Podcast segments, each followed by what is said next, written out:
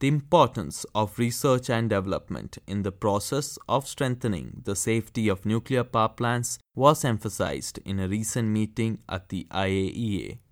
150 experts from 35 countries and 5 international organizations came to the IAEA headquarters in Vienna, Austria to discuss the recent developments in the nuclear power industry.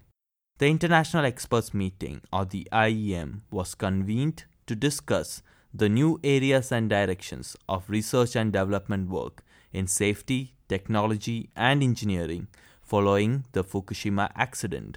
Pal Vincze is the head of the IAEA's nuclear power engineering section. The Fukushima accident ignited a lot of uh, changes, although we have to acknowledge that there was already a large number of quantity of research and activities that was already in the process, and Fukushima kind of impacted and maybe accelerated the, the research or, or changed a little bit of, the scope.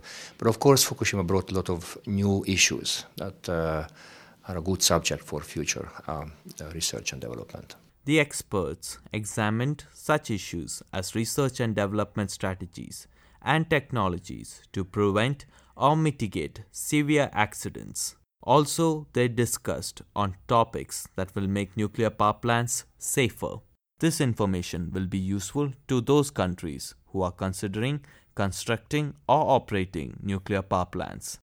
Pal Vincze gives some examples. But it's very important to, to note that there are research activities and efforts in the area of fuel, in the area of, of containment, in the area of, of venting, in the area of interaction of uh, of the molten fuel and concrete, and also uh, in the area of behavior of metal, behavior of different components, and that will have impact on, on nuclear safety. Among the main conclusions from the IEM was that the IAEA has a key role to play in helping member states prepare their capabilities to respond to severe accidents. Also, the IAEA was encouraged to continue providing a platform to share research and development information related to Fukushima Daiichi accident to their member states.